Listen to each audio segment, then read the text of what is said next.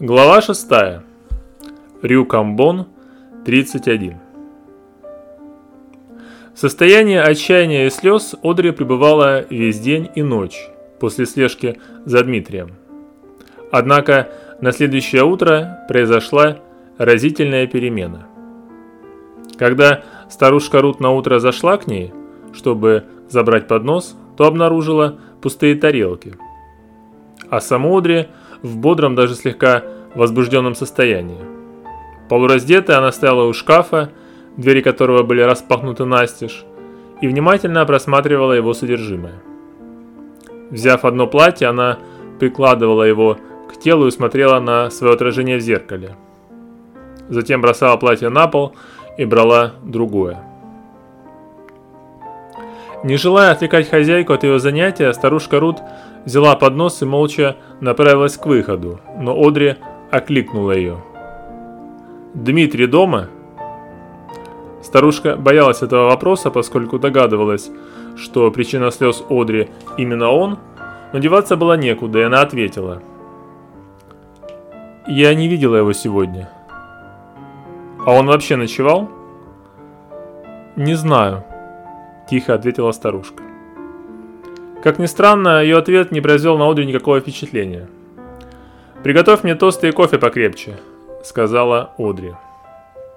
Выбрав в конце концов вместо платья белую свободную блузку и свободные черные штаны, Одри сбросила с себя нижнее белье и нагишом прошла в ванную комнату. Став в душевую кабину, она повернула вентиль холодного крана, и потоки ледяной воды обдали ее упругое молодое тело. Холодный душ еще больше возбудил ее состояние, которое и так было близко к эйфории. В белой свободной блузке и свободных черных штанах Одри вошла в столовую, где с аппетитом съела горячие тосты и выпила крепкий кофе. По ее поручению Робер уже ждал ее, сидя за рулем Кадиллака. Рут, также находившаяся в столовой, не знала, радоваться или печалиться бодрому настроению своей хозяйки. Казалось бы, все указывало, что Одри пребывает в хорошем настроении, но слишком уж все это было скоро и оттого подозрительно. Взяв сумочку, Одри направилась к выходу. Уже у самой двери в прихожей ее остановил робкий вопрос Рут. «Что сказать его высочеству, если он спросит, где ты?» Одри повернулась и, помолчав, ответила: «Ничего не отвечай». Из особняка Эмери вышла не та молодая женщина, которая выходила из него сутки назад. То была молодая жена, цеплявшаяся за последнюю попытку спасти свой брак. Сейчас же по дорожке между газонами шла уверенная в себе женщина, которой казалось неведомое отчаяние и сомнение. «Рю Камбон, тридцать один», — сказала Одри, садясь на заднее сиденье. Робер уверенной рукой повел Кадиллак, и они поехали по тому самому маршруту, который вчера дался Одри так нелегко. Завидев еще издали то самое здание, Одри посерьезнела, а суетливое потирание ладошек выдало ее тревогу, скрывавшуюся за маской напускной уверенности. Робер остановил Кадиллак поблизости от входа, и Одри, сделав глубокий вдох, подобно пловцу перед погружением в воду, вышла из салона. За стеклянной дверью дома Шанель стояла стройная девушка с приклеенной улыбкой. «Вам назначено?» – спросила она после дежурного приветствия. «Нет», – ответила Одри, протягивая девушке визитку. «Но я готова потратить здесь кучу денег, если мне уделят время и внимание». Прочитав визитку, которую протянула Одри, девушка улыбнулась настолько широко, насколько это было возможно, и жестом пригласила пройти внутрь.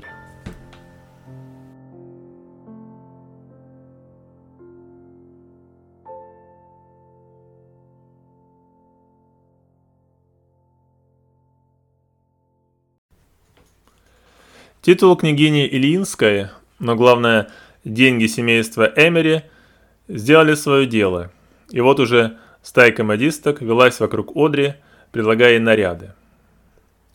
Одри судила строго, отвергая то одно, то другое, но то, что ей нравилось, она брала без примерки, веля тут же упаковать. Не прошло и четверти часа, как по всему дому Шанель разнесся слух о богатой даме с американским акцентом, которая, похоже, решила оставить здесь целое состояние. Дошел слух и до самой Шанель, которая была в своем кабинете. С сигаретой в зубах Шанель вместе с двумя помощницами колдовала над платьем лилового цвета, которое висело на плечиках манекена. Поначалу она не обратила внимания на слова об американке, скупающей все подряд. Мало ли здесь таких перебывало. Пока ей не сказали, что та решила купить самое дорогое платье дома.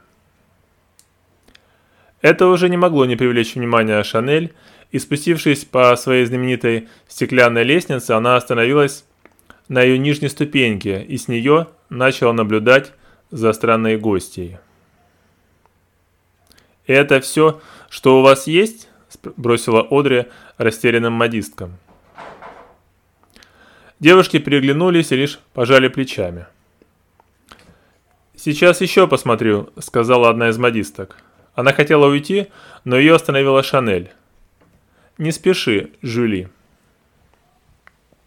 Одри с вызовом посмотрела на подошедшую к ней хозяйку дома. «Вы действительно хотите все это купить?» – спросила Шанель. «Разве не видно?» – ответила Одри. «Нет». «Зачем же я здесь, по-вашему?» «Не знаю», – сказала Шанель, подходя к стулу, на котором горой лежали выбранные Одри наряды. Во всяком случае, не за этим. Шанель взяла их в охапку и протянула одной из девушек. «Сюзанна, отнеси их туда, где взяла». Затем снова обратилась к Одри. «Вы действительно пришли сделать покупку?» «Да». «Тогда следуйте за мной». Одри поднялась за Шанель по витой лестнице, окруженной зеркалами, про которую была наслышана, и оказалась в кабинете. Входя в него, она подумала, что, вероятно, именно здесь вчера был Дмитрий, и именно здесь они предавались их любовной игре. От этой мысли у Одри едва не потемнело в глазах, но она совладала с собой и села в кресло, на которое ей указала Шанель. Сама Шанель села в кресло напротив. Между двумя женщинами был только стеклянный столик на коротких ножках, на котором лежала пара журналов, граненая пепельница и пачка сигарет. «Вы курите?» – спросила Шанель. Одри никогда не курила, но, решив ни в чем не уступать сопернице, взяла предложенную сигарету. После первой же затяжки ее горло словно жали тисками, и захотелось громко откашляться, но, подавив это желание, она продолжила втягивать дым, как ни в чем не бывало.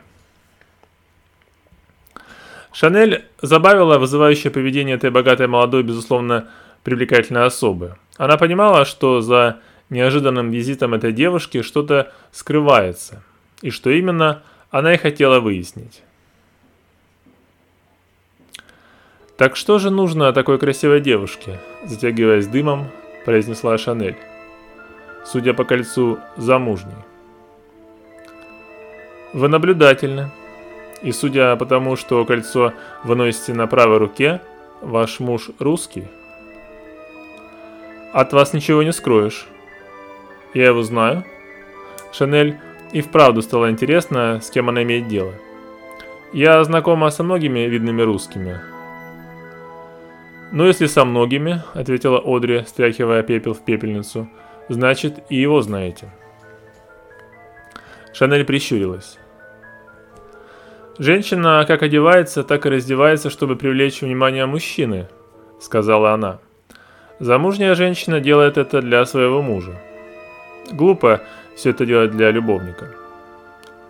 Одри воздержалась от комментария на это замечание, и Шанель поняла, что попала в точку.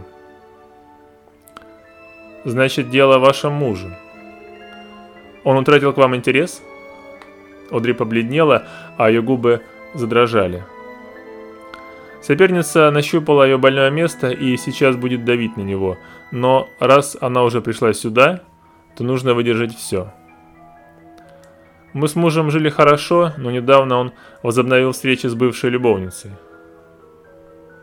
Одри снова стряхнула пепел, а затем, собрав всю свою волю, посмотрела Шанель прямо в глаза. «Поверьте», – произнесла Шанель, – «мужчины никогда не возвращаются к бывшим любовницам из-за любви. Они скорее возвращаются к ним как сыновья к своим матерям, за советом, утешением или от скуки. Значит, вашему мужу с вами скучно». Слушая рассуждения Шанель, Одри начинала сомневаться в реальности происходящего. Придя сюда, чтобы увидеть ту, которую предпочел ей Дмитрий, она сейчас сидит с этой женщиной и делится с ней своей бедой. Несмотря на осознание абсурдности происходящего, Одри продолжила. «Как же я могу развеселить его? Стать такой же, как та особа? Какой?» – спросила Шанель. Одри усмехнулась. «Вульгарной, доступной, путаться с женатыми мужчинами». Шанель вздохнула и, откинувшись на спинку кресла, посмотрела на Одри так, как на нее саму когда-то смотрели монахини из католической школы, где она училась, с чувством досады и одновременно сострадания. Кто-то умный, не помню кто, сказал: «Нас мучают не вещи, а представления о них». Шанель понравилась Одри, и понравилась роль, которая неожиданно выпала – быть наставницей глупенькой богачки. К примеру, в юности я научилась искусству любви у проститутки. «Что?» – удивилась Одри. «Я и моя подруга заплатили девушке, которая торговала своим телом, и она научила нас, как нужно заниматься любовью с мужчинами». Одри невольно улыбнулась. «Дайте угадаю», – сказала Шанель. «Бостон?» «Цинциннати», — ответила Одри. Шанель немного помолчала, продолжая изучать Одри, и затем продолжила. «Счастливое детство в великолепном доме, армия прислуги, чудолюбивые родственники, пони, как атрибут всех девочек из богатых семей, ну и, конечно же, религиозное воспитание, которое из вас ничем не вышибить». «Вы хорошо информированы», — заметила Одри.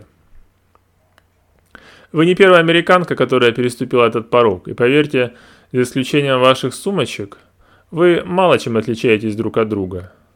Вас словно вырезали по одной примерке». Одри захотелось взять эту тяжелую пепельницу и запустить ее в физиономию этой самодовольной выскочки, которая с таким опломбом судит о ней и всех американских женщинах. Однако Шанель, будто предупреждая это желание Одри, встала с кресла и подошла к зеркалу, которое тянулось от потолка до пола. «Подойдите», — сказала она. Одри потушила сигарету и тяжелым взглядом посмотрела на Шанель. Та ждала. Одри все время ее разговора с этой особой мучительно искала фразу, которая могла бы уничтожить свою соперницу.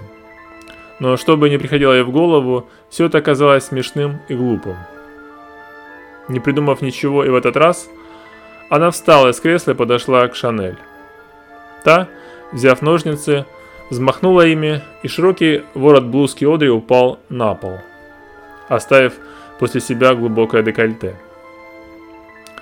Положив ножницы, Шанель запустила руки в волосы Одри и основательно растрепала их. У себя на глазах Одри из респектабельной дамы превратилась в путану Сен-Дени. «Перестаньте играть роль хорошей девочки», — сказала Шанель. «Дайте выход страсти, которая сидит в каждой женщине, и ваш муж пойдет перед вами на колени, если же нет...» Шанель провела кончиками пальцев по шее Одри. «То стоит ли цепляться за такого дурака?»